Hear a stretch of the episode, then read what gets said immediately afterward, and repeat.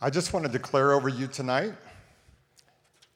that every desert in your life, that flowers are going to bloom according to Isaiah 35. And if that's you tonight, you need to put that in your, your phone, or if you still do paper and pencil, do that. But you need to read Isaiah 35 because it will make your spirit man stand up on the inside. It's very powerful. Um, I had, can you put, throw the picture up there? Not, not Bo, but the other picture. Yeah. The most difficult time in your life may be the border to your promised land.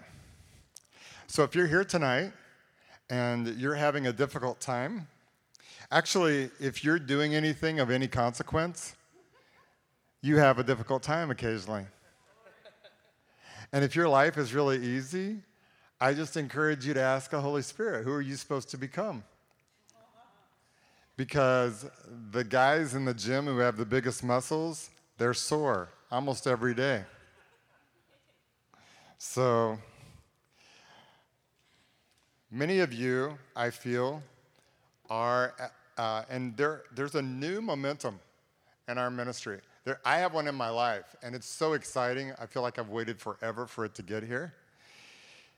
And um, so tonight I wanted to talk to you about um, Promised Land grapes. So I'm going to read you from Numbers, the message Bible, and I'm going to skip some of the verses, so you'll just have to kind of come along with me. Numbers 13, God spoke to Moses Send men to scout out the country of Canaan that I am giving to the people of Israel. Note what he said he said, Send men to scout out the country of Canaan that I am giving to the people of Israel. So he made a very clear statement I'm giving it to you. Send one man from each ancestral tribe, each one a tried and true leader in the tribe. So these were leaders, like these would be our main leaders here in our ministry. These were supposedly the great men of faith. And I'm going to skip all those names but in verse 16, it says, These are the names of the men, above that, Moses sent to scout out the land. Moses gave Hoshea, salvation, son of Nun, a new name, Joshua, God saves. And I thought, that is so weird. Why would? God is into names, big time. And I was like, why would you throw that in there? You know, right in the middle of the story. Hosea, salvation, is a noun. God saves is a verb.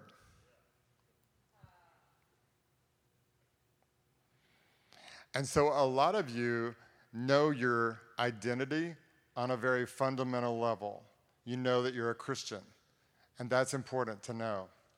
But God wants to change your name, He wants to make your noun a verb. And so I want to talk tonight about how to make that happen. 17 through 20, when Moses sent them off to scout out Canaan, he said, Go up through the Negev and then into the hill country. Look, over the, look the land over, see what it's like. Assess the people. Are they strong or weak?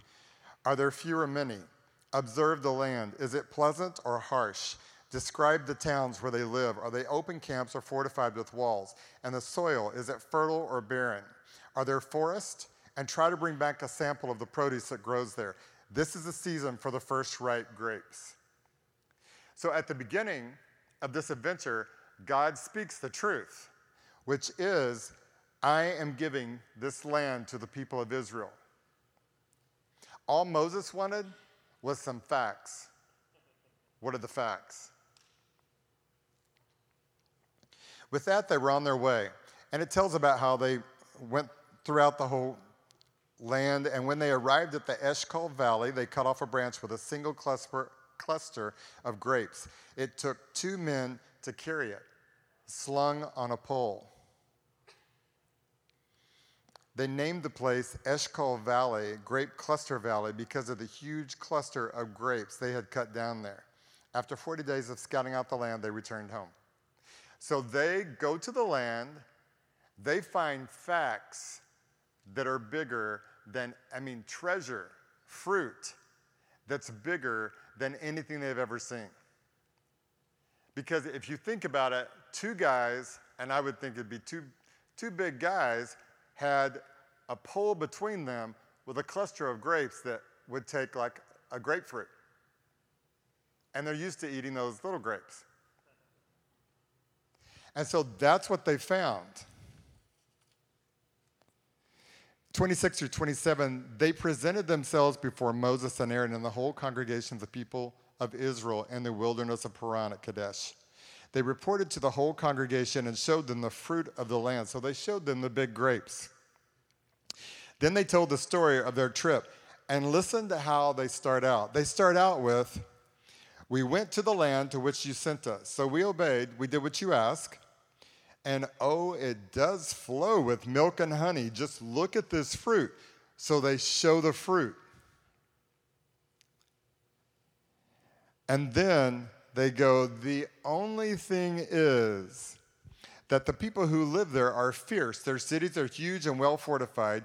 Worse yet, we saw descendants of the, the giant Anak. Amalekites are spread out in the Negev.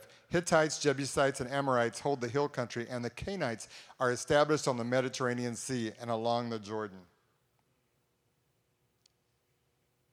And I want to challenge you tonight, and I want you to ask Holy Spirit. I'm not trying to entertain you tonight. When I preach, I want you to interact with Holy Spirit. So I want you to ask Holy Spirit, what's the area, what's the promised land, what's the, the prophetic words? When you take spiritual gifts test, what's your spiritual gifts test say? If you've done the fivefold that Eric Knopf developed and, and is on our website, where are you in the fivefold? What are you doing to move from your noun into a verb. Because you're the only one who can do that. It's so funny. People will come in here and they look really good and they're pretty people.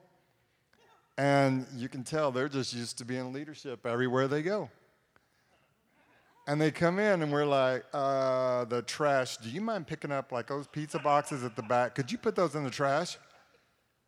I had a guy in Virginia in a ministry I ran there. He was a major. And he was like, I don't do that. But I'm interested in being on your leadership team. And I said, Well, that's where everybody starts. And there's no exceptions. And I smiled. and it took him just a hot minute, as in two or three months, to figure out I meant it. You look so good. You got that swagger thing down, and you obviously have articulation abilities. Because he was happy to tell me how qualified he was. But his life didn't bear that up, and we just couldn't use him. But eventually, he worked into the program. He was powerful. I want you to ask Holy Spirit, what is the promised land? What's that dream that you don't even dare tell anybody? Because if you do, somebody like me might remember and ask you about that dream. I know you think I might call you out. I might.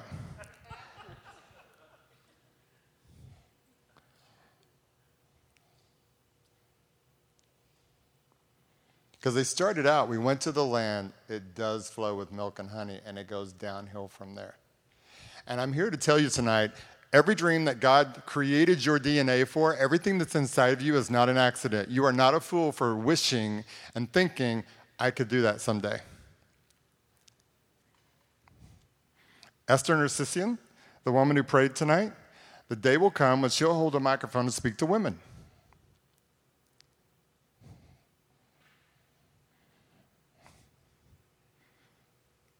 But she's got to make the choices to move. Like tonight when I went back there, that's not really what happens in their culture, in their churches.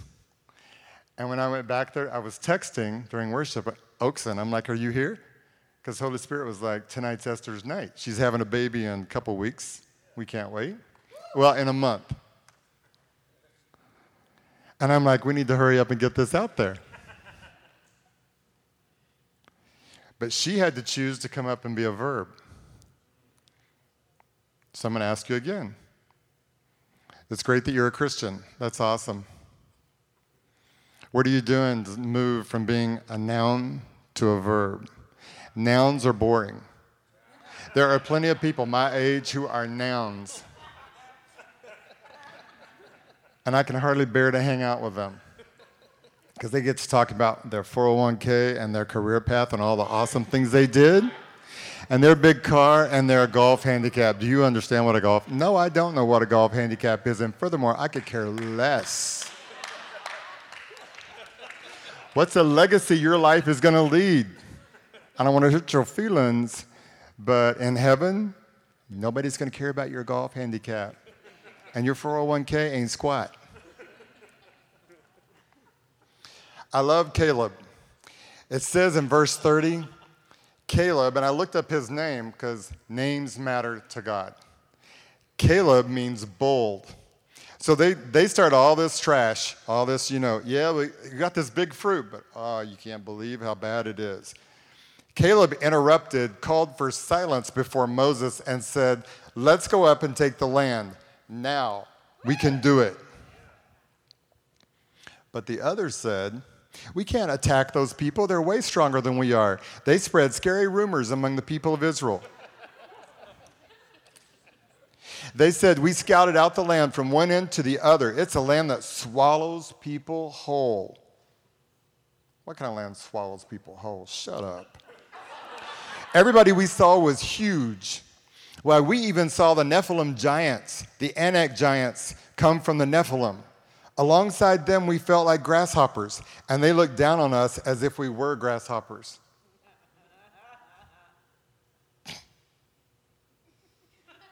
now, you can look at that two ways.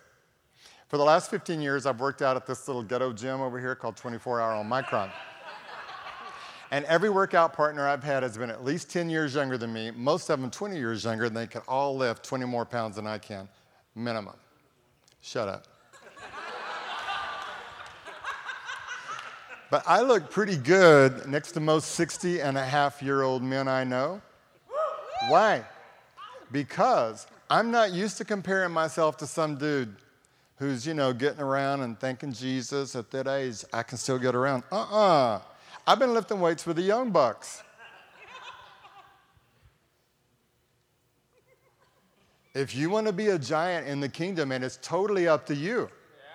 I don't care what's been spoken over you. In fact, if you're listening to the sound of my voice tonight, even if you're not in this, in this building, I break off every lie, word curse, and accusation that's been spoken over you, and I challenge you to come out of agreement with every single one of them. Because I can break them off, but you got to come out of agreement with it. And then you have to maintain your breakthrough. The whole community was in an uproar, wailing all night long. All the people of Israel grumbled against Moses and Aaron. The entire community was in on it. Why didn't we die in Egypt or in the wilderness? Why has God brought us to this country to kill us? You hear that whine? I can't stand that. Our wives and children are about to become plunder. Why don't we just head back to Egypt? And right now, soon they were all saying it to one another let's pick a new leader. Let's head back to Egypt. Moses and Aaron fell on their faces in front of the entire community, gathered in emergency session. And if, if as I was saying this, if that's kind of like if you have a whine inside yourself about your life, kill it. Stop that. And sometimes the only way to make yourself self stop whining is to get around somebody who won't put up with it. If you want to grow in the kingdom, anybody can. Anybody can. Joshua, son of Nun, and Caleb, son of Jephunneh, members of the scouting party, ripped their clothes and addressed the assembled people of Israel. The land we walked through and scouted out is a very good land, very good indeed. If God is pleased with us, He will lead us into that land, a land that flows, as they say, with milk and honey. And He'll give it to us. Just don't rebel against God and don't be afraid of those people. Why, we'll have them for lunch. They have no protection and God is on our side. Don't be afraid of them. Because God said at the beginning of this adventure, Send men out to scout the county of Canaan that I am giving to the people of Israel. Sometimes your rebellion, you won't even recognize it as so subtle. Because God's spoken to you over and over again through prophetic words. He's had leaders come alongside you. They tried to get you to do the things that you're called to do and very well equipped for, and you want to step back. This ain't the time. I'm young. I need to have a good time. I have things to do. I want to travel the world. You can travel the world. You can do all kinds of things. But when God has spoken something over you and pointed you towards the land and you don't step towards it, you're walking in rebellion. He'll give you all kinds of clues. This is what I called you for. This is what I made you for and then you're still walking in rebellion. I wouldn't be a good dad if I didn't tell you that. I have a son. I have spiritual sons, and one of them's name is Bo Anderson, and I have his permission to talk about his life and mine. He was in rehab, and uh, he went through rehab once, um, did a great job, got out, and had a conversation with one of his family members and it triggered something and he relapsed. And so I knew in my spirit that he, I just knew something's wrong. And so I called one of his brothers, and he in, he's in Redding. And I said, I want you to go find Bo, and this is where I think he is. And he goes, Pops, it's late, and I'm in bed. I go, I don't care what you're doing. Get out of your bed. Think about somebody besides yourself. Because if you're not going to do it, I'm getting in my car. Do I need to do that? I'm not trying to shame you into it. I want to find my son. Are you with me or not? He goes, You're right, I'm with you. Went and found him, and he, he, took him back to his apartment. He said, I picked him up, and he was a little disoriented. And he couldn't remember where his bike was. So we went and found his bike.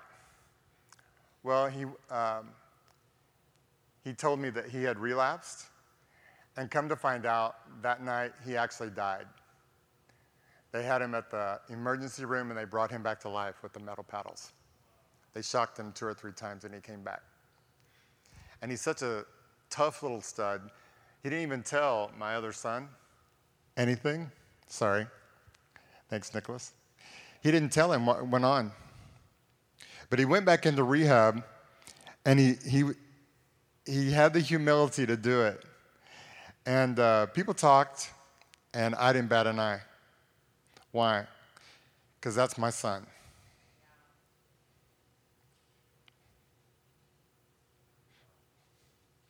That's the heart of the Father for every one of you. When you fail and everybody writes you off, God does not, because He is a Father. And I'm sorry for every father that any of you had in the room who didn't know how to live that way with you. But that's the way Daddy God is. Well, about four months into second rehab, his counselor calls me and goes, I don't usually do this, but Bo's being kind of belligerent, and he's not one to work with a program. And I said, Why, thank you. Uh, would you be willing to release him to me for just a couple of hours. Could I visit at 5 o'clock today? This is about noon. He said, Sure. I said, Fine, I'll be right there. I canceled my afternoon. I drove to Redding. I walked in, I brought food from In-N-Out. I'm a great dad. and we found a room by ourselves.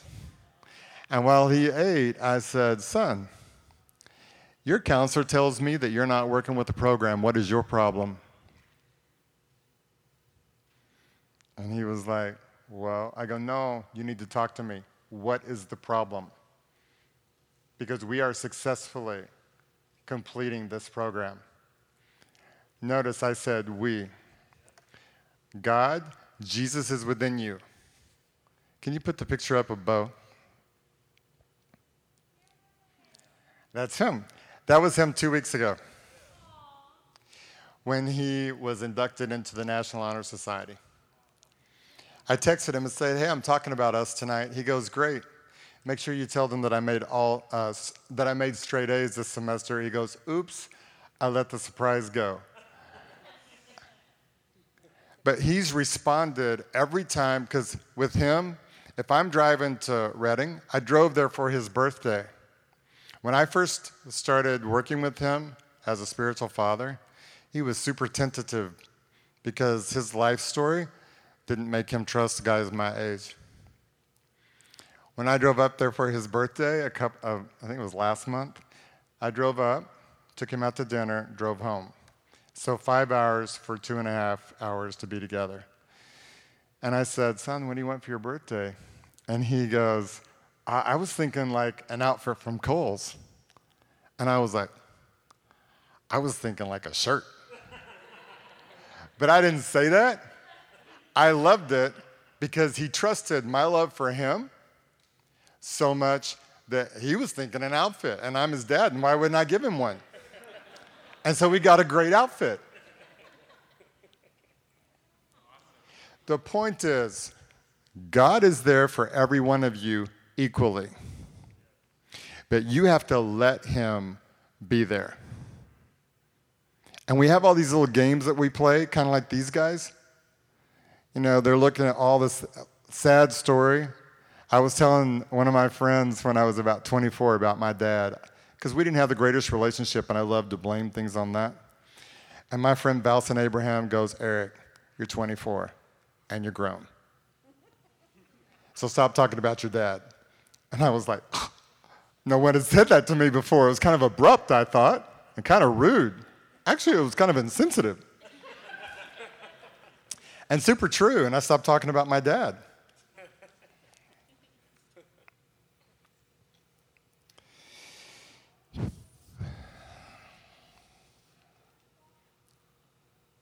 Thought it was funny. Uh, verses 10 through 12, it says, but up in arms now, the entire community was talking of hurling stones at them. Just then, the bright glory of God appeared at the tent of meeting. Every Israelite saw it. God said to Moses, How long will these people treat me like dirt? How long refuse to trust me? And with these signs I've done among them too, I've had enough. I'm going to hit them with a plague and kill them. But I'll make you into a nation bigger and stronger than they ever were. I don't know if you guys think things like this, but I was like, I think God's feelings were hurt. Because you would think a merciful, kind God, if he's going to kill everybody, would use lightning. You know, just a little, like a little mosquito. Zzz, painless, but you still got to die because you didn't trust me. No, not God. I'm going to see them die with a plague.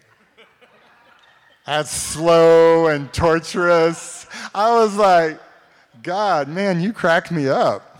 You were serious business, ticked. I know that's free.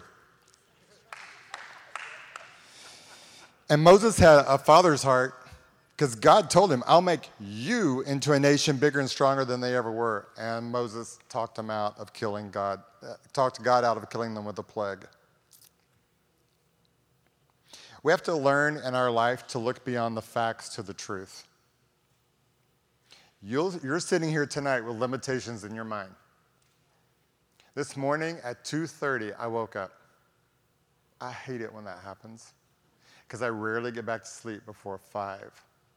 And that's exactly what happened. But about 3, the Holy Spirit was like, uh, you know this little situation that you're all snarled up about?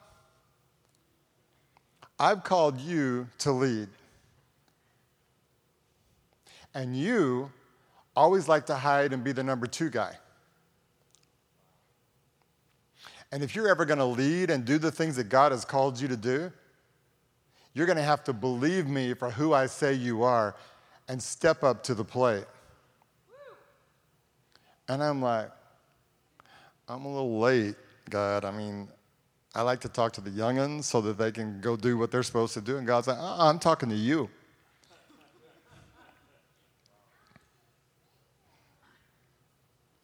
What are the facts? Because the facts, the Israelites came up to that big body of water The Egyptians are right behind them.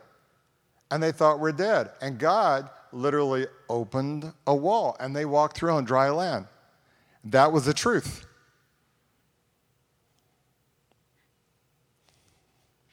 Jericho. Fortified city. Ain't no way to get in there. We're toast. Those were the facts. The truth of God was march around the city. And then the second day, march around the city twice. Now, if you're big and bad and you've built all these muscles, how stupid are you going to feel walking around the city like? Not one, not two, not seven days. And then the walls fall down. That was the truth. So I'm asking you, ask Holy Spirit right now, what are the facts in your life that are making you think that your life is supposed to be small and little? Because it's not. And I'm not talking about what other people think is, is a big deal. Because for all of us, God has something for us that's a big deal. It doesn't matter what anybody else thinks.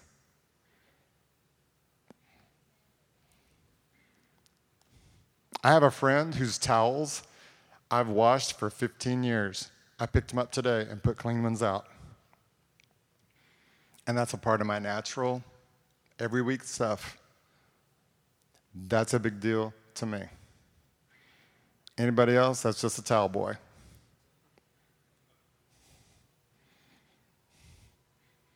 What is it that's in your heart? And what are the echoes that tell you that that can never come true.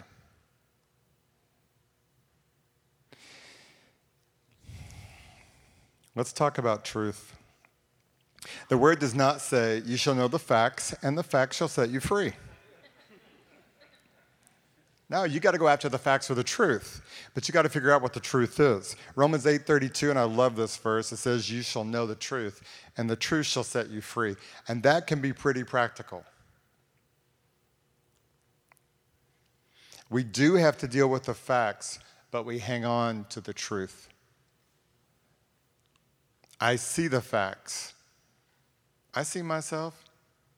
I know my facts.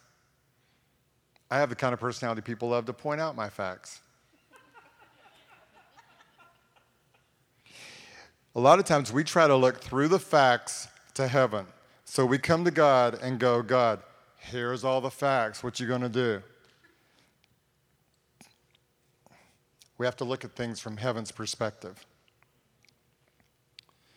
And I want to talk about that a little practically. Look for the place that the truth can impact the facts.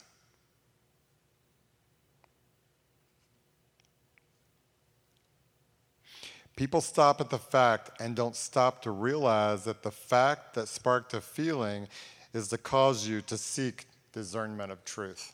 I'm going to say that again. That's actually Shaddy's statement. Because we were talking about, I was telling him some of the stuff I was thinking through. Because a lot of times there'll be a fact, and then I'll have a feeling about that. And usually it's shame. Anytime, like, even if I've said anything tonight that's made you feel ashamed, that's not the Holy Spirit, nor is it my heart. Oh. If you looked at something, you're like, oh, yeah, that's true. That's not the Holy Spirit. But when I have that feeling, it's like, hold up. That felt like shame. And that does not match Daddy God.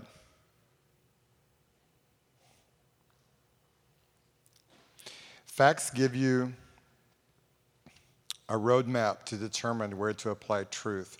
When you partner with truth, you'll always live from a place of being encouraged. You'll feel like a fool at the beginning. Because when I start speaking truth over facts, I feel stupid because they don't match. Like, think about the facts that made sense to all the Israelites except for Joshua and Caleb. The noun that became a verb and the guy whose name means bold. And they were like, shut up, we can do this. And sometimes you have to partner with your spirit man and take charge of your soul and your mind. Because Holy Spirit will speak things to your spirit. And you literally, there are times I have to out loud say to myself, shut up. My spirit man is in charge, and I'm going to go with what the truth is. I understand the facts. I am not stupid. Ephesians 2 6 says, and this is a verse that was always like I would hear it. Let me read it to you. God raised us up with Christ and seated us with him in heavenly realms in Christ Jesus. And I, that would just go right over my head. I mean, you'll hear that verse and it's like, yeah, whatever. Seated in heavenly realms. Yeah. Like, what the heck does that mean? But when we start getting that, it's super important that we begin to understand that because Ephesians 1:21 says that that means that you are far above all rule and authority and power and dominion and every name that is named not only in this age but also in the one to come. That only happens when you begin to understand that I'm seated in heavenly places. So I want to talk uh, just a little bit, and I want to say those verses again. Ephesians 2 6 says, God raised us up with Christ and seated us with him in heavenly realms in Christ Jesus. So. Ephesians 1:21 says that means because you're seated with Christ, far above all rule and authority and power and dominion, and every name that is named, not only in this age, but also in the one to come. So every time that a thought comes to you that's facts, and it tells you to shut up with your truth and sit down, because that's stupid and illogical, you need to remember that Jericho fell. The waters parted. Now, Joshua and Caleb should have run around with some different people because they had to do a whole nother lap for 40 more years. But they did come back and they got to lead everybody in. That's what you have to remember. So, how do you find your seat? Like, if you're seated with Christ, how do you find that seat? You're only going to find it by taking time outside of this room to sit down with God and go, Holy Spirit, what you got to say? And then listen. You'll get some pretty crazy thoughts. Why? Because they're truth. And you'll have to break agreement with all the lies that have been spoken over your life. But it is worth it Go into many churches all across America. People are bored, but they're in church because they know they're check supposed to be there on Sunday. Ain't nobody getting raised from the dead. If you follow me on Facebook, I posted a testimony, I think yesterday or today, about a man who died and his 14 or 15 year old son, 45 minutes after his everything stopped, goes in and starts speaking to his father's body. And I believe that we can see those things. I do believe we're going to see some healings that are going to be amazing. We're also going to see people begin to walk into their destinies. There are so many people in our Epic Life community who are literally walking into some powerful destinies, doing some amazing things. We are going to see that, but you have to agree with the truth, and it will make you feel stupid when you start doing it. You won't feel stupid in this room because we're all about that. And the more transparently we live together, and by the way, this is a plug for uh, DNA tomorrow night because Nathaniel Shankut is talking about transparency. That's at my house, and Shaddy's and Brian Ryan's the more that you walk in truth, the more powerfully you're going to see facts matter less and less and less. We don't care about your history. One of these days, I need to give my testimony. But I have a lot of authority when I talk about this kind of stuff. Why? Because I've had to face down facts that were embarrassing, humiliating, uh, all kinds of stuff like that. And when you, when you begin to face facts down with truth, your authority level grows and grows and grows and grows. And your spiritual physique starts looking like you're lifting weights. Why? Because you are. Because when you start walking into the destiny that God has for you, you have no idea how fun your life can be. Crazy, yeah. But so fun, so not boring, so not blah. Kate's such a testimony to me because I've seen her with Lyme's disease. I've seen what sometimes that can bring her. And Homegirl just can't get it straight. She just keeps looking at the truth over facts. It looked like she was not going to be able to even go. And she said on Facebook, I know what I heard.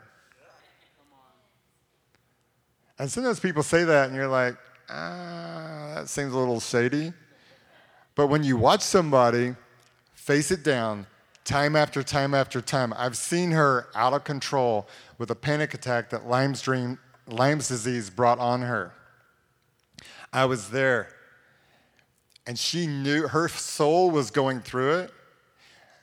But when I realized who she was, because I couldn't tell when I walked up to the car who she was, when I realized it was my Kate, I reached in there and grabbed her hand and I started praying over her with authority. Why? Because we have a covenant. If you want to walk in the authority of the truth that God has for your DNA, just build your covenant with God. And that's a slow process. You can go on our website, epiclife.org, and listen to a ton of the testimonies. They'll so encourage you. There's a whole bunch of sermons on there for the last three or four years all kinds of things that'll make you fat and strong on the inside. When I took her hand and I began to declare the truth over her, her spirit, I could feel it. It was so funny because her body is still going crazy with the panic attack, and her spirit is fighting it for all it's worth. And I had responsibilities. I needed to come back in the, the room. It was an epic life night. So I walked, I said, baby, I gotta go do my stuff. And Leanne was out there. And I don't know how well you know Leanne, but she ain't nobody to play with. and so I knew I'm leaving my daughter with a woman who will watch over her like I would. And I walked back in here and took the microphone like nothing had happened. Why? Because all three of us were focused on the truth over facts. So I'm telling you tonight the way that you can find your seat next to Jesus is to pursue all the things that are going to make you strong on the inside. I come week after week after week. The Sundays I don't want to go to church, that's the one I'm, i make sure I make because time after time, it's the very one I need. I sit down when I don't even want to hear anything God. I don't even want to talk to God. It's like, the facts are making me crazy. Shut up. And so you sit yourself down. And I tell God, I'm having trouble with the facts today, and I got an attitude. I was having a conversation with one of my sons, and this is how God talks to me. He had a little temper tantrum at me. And it went on for a little bit, and finally I said, You know that this doesn't intimidate me, right? I ain't afraid of you. So when you get done with this, we'll talk some more. Let's just keep walking. We kept walking. And Then all of a sudden, the truth came out, and it was so freaking powerful. That's how it works with God. So I just want to encourage you tonight. If you're here and you're like, I don't know where my life is going, I need a mentor. I need a, you know what? You might get a mentor if you'll show up and be faithful. when the food's getting put on the table buffet like, like it is tonight, if you'll show up every single time that happens, somebody might go, Oh my goodness, I think they might be serious.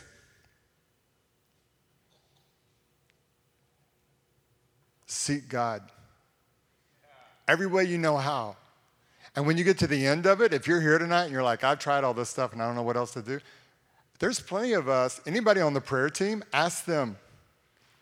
Those, those guys aren't up there because they're pretty. We know them. They're up there because they walk in power and authority, and it doesn't come cheap. Nicholas, you telling jokes over there by yourself. So I just want to bless you tonight. I want to thank you for coming. And I just want to beg of you start pursuing truth. It's such a powerful way to live. God's going to do something so powerful in our community. He really is. Every time, ironically, every time that we've like gone like that, there's been a dip in the numbers.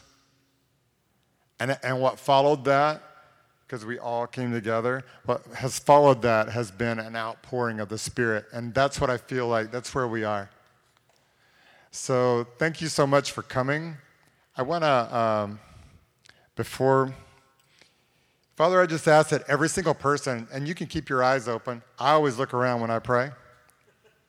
I just ask that every single person here tonight that we're thinking of facts and like, yeah, but Waterbury doesn't know my facts. I pray, God, you just shatter that with truth. I might not know your facts, but Daddy God does. And there ain't nothing in his sight because he has truth over you. The walls of Jericho will fall. The sea, that will part. You'll walk across on dry land. You have to just step out in there. You got to walk around Jericho. Just do the little stuff you got to do. And God will come through with all of the truth that you need to be completely free.